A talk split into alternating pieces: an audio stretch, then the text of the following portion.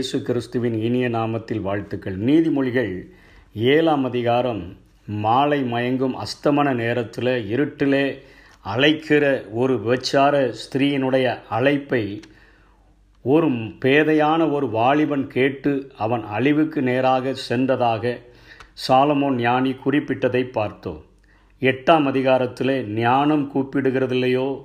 புத்தி சத்தமிடுகிறதில்லையோ? அது வழி அருகே உள்ள மேடைகளில் நாற்சந்திகளில் ஊர் வாசல்களில் பட்டணத்து முகப்புகளில். எல்லாவற்றிலும் நடைக்கூடங்களெல்லாம் நின்று அவைகள் சத்தமிட்டு அழைத்தது. அந்த சத்தத்திற்கு கீழ்ப்படிந்து செல்லுகிறவர்கள் அவர்களுடைய வாழ்க்கையானது ஜீவனை கண்டடைகிறார்கள். கர்த்தரிடத்தில் தயையும் பெறுகிறார்கள் என்று சொல்லி வைச்சாரியினுடைய பரஸ்திரியினுடைய சத்தத்திற்கு செவி கொடுக்காதபடி ஞானத்தினுடைய சத்தத்திற்கு செவி கொடுக்கிற மனிதன் இந்த பூமியிலையும் வாழ்ந்திருக்க முடியும் ஜீவனை கண்டடைய முடியும் பரலோகம் செல்லுகிற ஒரு வாழ்க்கையையும் அடைய முடியும் என்று சொல்லி போதித்த சாலமோன் இந்த ஒன்பதாம் அதிகாரத்தில் இரண்டு விதமான வீடுகள் கட்டப்பட்டு அதற்கான அழைப்பு கொடுப்பது போல இந்த பகுதியை எழுதியிருக்கிறதை நாம் பார்க்கிறோம். ஒன்பதாம் அதிகாரம் ஒன்றாம் வசனத்தில் ஞானம் தன் வீட்டை கட்டி தன் ஏழு தூண்களாலையும் தூண்களையும் சித்திரம் தீர்த்து தன் கொளுத்த ஜந்துகளை அடித்து திராட்சை ரசத்தை வார்த்து வைத்து தன் போஜன பந்தியை ஆயத்தைப்படுத்தி தன் பணிவிடைக்காரிகளை அனுப்பி பட்டணத்தின் உயர்ந்த மேடைகளின் மேல் நின்று கூப்பிட்டு புத்தீனனை நோக்கி எவன் பேதையோ அவன் இவ்விடத்தில் வரக்கடவன் நீங்கள் வந்து என் அப்பத்தை புசித்து நான் வார்த்த திராட்சை ரசத்தை பானம் பண்ணுங்கள். பேதமையை விட்டு விலகுங்கள். அப்பொழுது பிழைப்பீர்கள். புத்தியின் வழியிலே நடமுகுங்கள் என்று விளம்புகிறது என்று சொல்லி ஒரு வீட்டை குறித்து அவர் சொல்லுகிறதை பார்க்கிறோம்.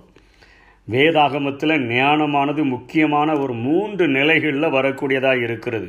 ஒன்று குருந்தியர் ஒன்றாம் அதிகாரம் இருபத்தி ஐந்தாம் வசனத்திலே தேவனுடைய பைத்தியம் மனுஷனுடைய ஞானத்திலும் அதிக ஞானமாக இருக்கிறது தேவனுடைய பலவீனம் மனுஷனுடைய பலத்திலும் அதிக பலனுள்ளதாக இருக்கிறது. அந்த ஆராய்ந்து முடியாத அவருடைய ஞானம் என்கிறதை வேதத்திலே நாம் பார்க்க முடியும். அதே போல் தேவன் அருளுகிற ஞானமானது நாம் சம்பாதிக்க வேண்டிய ஒன்று.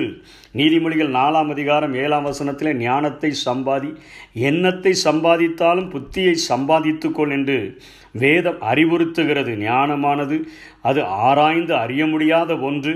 அதை நான் சம்பாதிக்க வேண்டும்.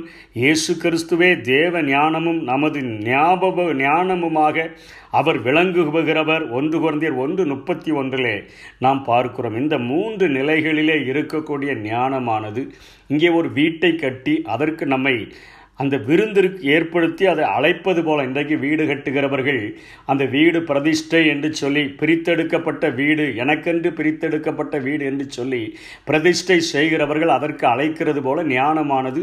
ஒரு வீட்டை கட்டி ஏழு தூண்கள் என்பது இது ஆவிக்குரிய பூரணத்தை குறிக்கக்கூடியதாக இருக்கிறது. ஏழு என்பது பூரணத்தை குறிக்கக்கூடிய எண்.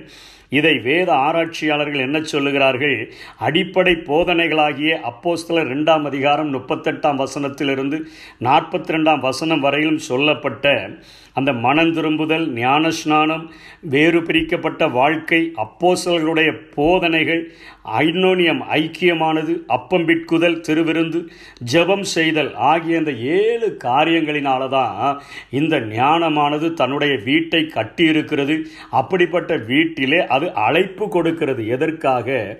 நாம் பேதமையை விட்டு விலகி பிழைத்திருந்து பரியாசக்காரர்களை நீ கடிந்து கொள்ளாதே அவன் உன்னை பகைப்பான். ஞானமுள்ளவனை கடிந்து கொள் அவன் உன்னை நேசிப்பான்.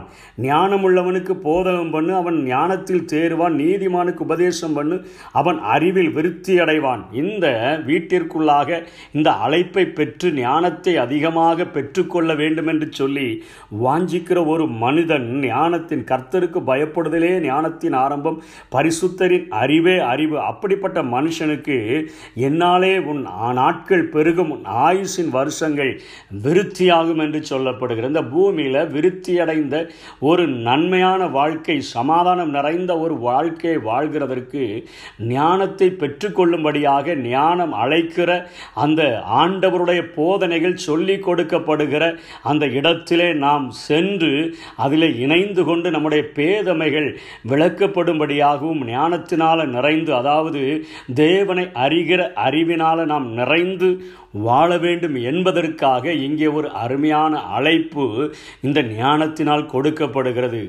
பழைய ஏற்பாட்டின் ஞானத்தின் நிறைவேறுதலாகிய இயேசு கிறிஸ்து தான் இப்படிப்பட்ட அழைப்பை கொடுக்கிறார். இன்றைக்கு அப்படிப்பட்ட அழைப்பை பெற்றவர்களாக ஞானத்தை பெற்றுக்கொள்ளும்படியாக நாம் கடந்து செல்லும் பொழுது தேவனுடைய போதனைகள் அவருடைய கடிந்து கொள்ளுதல்கள் நமக்கு நேராக வரும்பொழுது நம்முடைய ஆயுசு நாட்களை அவைகள் பெருக பண்ணுகிறதாகவும் நாம் இந்த உலகத்திலே பாவத்தை விட்டு விலகி ஆண்டவருக்கு பிரியமுள்ள ஒரு வாழ்க்கையை வாழ்ந்து முடிவிலே நித்திய ராஜ்யத்தை சுதந்தரித்து கொள்ளுகிறவர்களாக நாம் மாறிவிடுவோம் என்கிறதை முதல் வீட்டினுடைய அழைப்பை பெற்று செல்லுகிற மனிதர்கள் பெற்றுக்கொள்ளுவார்கள் என்று சொல்லுகிறது. இதைத்தான் மத்திய எழுதின சுவிசேஷத்திலும் லூக்கா எழுதின சுவிசேஷத்திலும் இயேசு இரண்டு கல்யாண விருந்தினுடைய ஓமைகளை அவர் குறிப்பிடுகிறார். முதலிலே அழைக்கப்பட்ட அநேகர் அங்கே கூப்பிடப்படும் பொழுது சாக்கு போக்குகளை சொல்லிக்கொண்டு அவர்கள் கலண்டு போய்விடுகிறார்கள். மத்திய எழுதின சுவிசேஷத்திலே அவர். அந்த ஓமையை சொல்லும் பொழுது அந்த விருந்தை ஆயத்தப்படுத்தின மனுஷன் கோபமடைந்தவனாக அவன் வெளியில் நிற்கிறவர்கள் வீதியில் நிற்கிறவங்க சும்மா இருக்கிறவங்க எல்லாரையும் அழைத்து கொண்டு வந்து அந்த விருந்திற்குள்ளாக நிரப்பி வைத்துவிட்டு விருந்து சாலைகள் கல்யாண அந்த விருந்துக்கு அழைக்கப்பட்டவர்கள் அந்த விருந்து சாலை முழுவதும் நிரம்பி இருக்கிறத பார்க்கும்போது அவருக்கு சந்தோஷம் உண்டாயிற்று. அழைக்கப்பட்டவர்கள் தான் தகுதி இல்லாமல் போயிட்டாங்க. இன்றைக்கு வருந்தி அழைக்கும்படியாய் என்னுடைய பணிவிடைக்காரர்களை அனுப்பின பொழுது இவர்களெல்லாம் ஏற்றுக்கொண்டு வந்திருக்கிறார்களே என்று சொல்லி அவன் விருந்தை பார்க்க வரும்பொழுது அங்கே ஒரு மனிதன் கல்யாண வஸ்திரம் தரிக்காமல் இருந்ததை கண்டு அவனை பிடித்து அவனை அழுகையும் பற்கடிப்புமான இடத்திலே போட்டதாக இயேசு ஒரு ஓமையை சொல்லுகிறார். வருகிறதை பார்க்கிறோம். இன்றைக்கு ஆண்டவரை தேடி அவருடைய நேசத்தை தேடி அவரை கண்டடையும்படியாக அதிகாலையில் தேடி வருகிறவர்கள் அவர்கள் பாக்கியவான்கள். இன்றைக்கு திருமண காரியம் நடக்க வேண்டும். இன்றைக்கு பொண்ணு கிடைக்க வேண்டும். ஆசீர்வாதம் கிடைக்க வேண்டும் என்று சொல்லி தவறான எண்ணத்தில் கொண்டு புதிய மனுஷனை தரித்து கொள்ளாமல் ஞானம் அழைக்கிற அந்த பந்தியில் நாம் கலந்து கொள்ள வந்தோம் என்று சொன்னால் நம்ம ஒருவேளை ஞானம் அழைக்கிற விருந்தில் வந்திருந்தாலும் கூட நம்ம நரகத்திற்கு பாத்திரவான்களாக மாறிவிடுவோம் என்பதை இயேசு எச்சரிக்கிறதை நாம் பார்க்கிறோம். அந்த நாட்களிலே கல்யாணத்திற்கென்று அவர்கள் நேர்த்தியான உடையை அணிந்து செல்வது வழக்கம். அப்படி அணிய முடியாதவர்களுக்கு மணமகனினுடைய தகப்பனே வஸ்திரத்தை கொடுத்து கல்யாண வஸ்திரத்தை கொடுத்து அவர்களை உள்ளே அனுப்புவது வழக்கம். அதாவது இதை பவுளப்போஸ்தலன் கொலை கொரிந்து சபைக்கும் கொலோசிய சபைக்கும் எழுதும் பொழுது புதிய மனுஷர்களை தரித்து கொண்டீர்களே என்று சொல்லுகிறார். நம்முடைய பழைய வாழ்க்கையை களைந்து போட்டு பழைய நோக்கங்களை களைந்து போட்டு புதிய மனிதனை தரித்தவர்களாக அந்த விருந்திலே பங்கு பெற வேண்டும். அதுபொழுது நாம் ஞானத்தின் மேலே ஞானமடைந்து இந்த பூமியிலையும் வாழ்ந்திருக்க முடியும். பரலோகத்தின் வாசிகளாகவும் ஆண்டவர் நம்மை வழிநடத்த முடியும் என்று இந்த முதல் பகுதியானது போதிக்கிறது. ரெண்டாவது பகுதிக்கும் ஒரு அழகான ஆசனம் இருக்கிறது. பதினாலாம் வசனம் அவள் அது மதியற்ற ஸ்திரீ வாயாடியும் ஒன்றுமறியாத நிர்மூடமுமாய் இருக்கிறார் அவள் தன் வீட்டு வாசற்படியிலும் பட்டணங்களின் மேடைகளிலும் ஆசனம் போட்டு அமர்ந்து என்று சொல்லி ஒரு பெச்சாரியைப் போல. இந்த உலகத்தின் சிற்றின்பங்கள் அழைக்கக்கூடியதை இந்த பகுதியிலே சாலமன் சொல்லுகிறார். ஒரு விபச்சார ஸ்திரீக்கு அடையாளமிட்டு அவர் சொல்லுகிறதை பார்க்கிறோம். உலகத்தில் நாம் அனுபவிக்கிற சிற்றின்பங்கள் சுகபோகங்கள் அழிந்து போகிற அந்த இன்பங்கள் இவைகள் எல்லாம் அவைகளும் வீட்டு வாசற்படியில் பட்டணத்தின் மேடைகளெல்லாம் ஆசனம் போட்டு உட்கார்ந்து கொண்டுட்டு எவன் பேதையோ அவன் இவ்விடத்தில் வரக்கடவன் என்று சொல்லி அதுவும் திருட்டு தண்ணீரை இங்கே திராட்சை ரசத்துக்கு பதிலாக திருட்டு தண்ணீரையும் அங்கே அப்பத்துக்கு பதிலாக அந்தரங்கத்தில் புசிக்கிற அப்பம் நான் தர்றேன் அது இன்பமாக இருக்கும்னு சொல்லி பாவத்தில் விழ வச்சு அவர்கள் அவர்களுடைய வாழ்க்கையை விருந்தாளிகள் எல்லாம் நரக பாதாளங்களில் கிடக்கிறார்கள் என்று அறியாமல் இதுக்கு முன்னாடி போனவெல்லாம் எங்கே இருக்கிறான் தெரியாமல் அநேகர் அந்த சிற்றின்ப வலையில் சாத்தானுடைய வலையில் சிக்கி மாண்டு போகிறார்கள் என்று சொல்லி இங்கே சாலமோன் ஞானி எழுதுகிறதை பார்க்கிறோம். ரெண்டு விதமான விருந்து. ஒன்று கிறிஸ்து நம்மை விருந்துக்கு அழைக்கிறார். இன்னொன்று இந்த உலகத்தினுடைய பாவங்கள் நம்மை விருந்துக்கு அழைக்கிறது.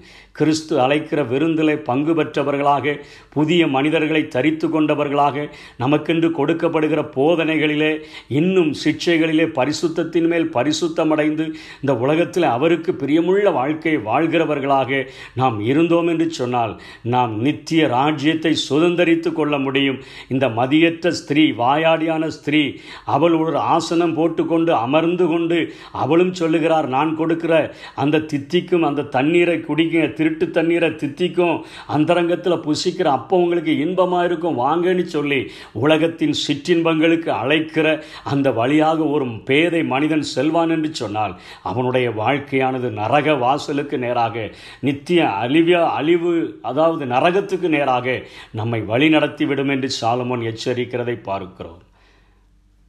ஜீவனுக்கு போகிற வாசல் அது இடுக்கமும் வழி நெருக்கமுமாக இருக்கிறது அதை கண்டுபிடிக்கிறவர்கள் சிலர். அதை கண்டுபிடித்து வாழுவோம். ஆசீர்வாதங்களை பெற்றுக்கொள்ளுவோம். கர்த்தர் தாமே நம்மை ஆசீர்வதிப்பாராக. ஆமை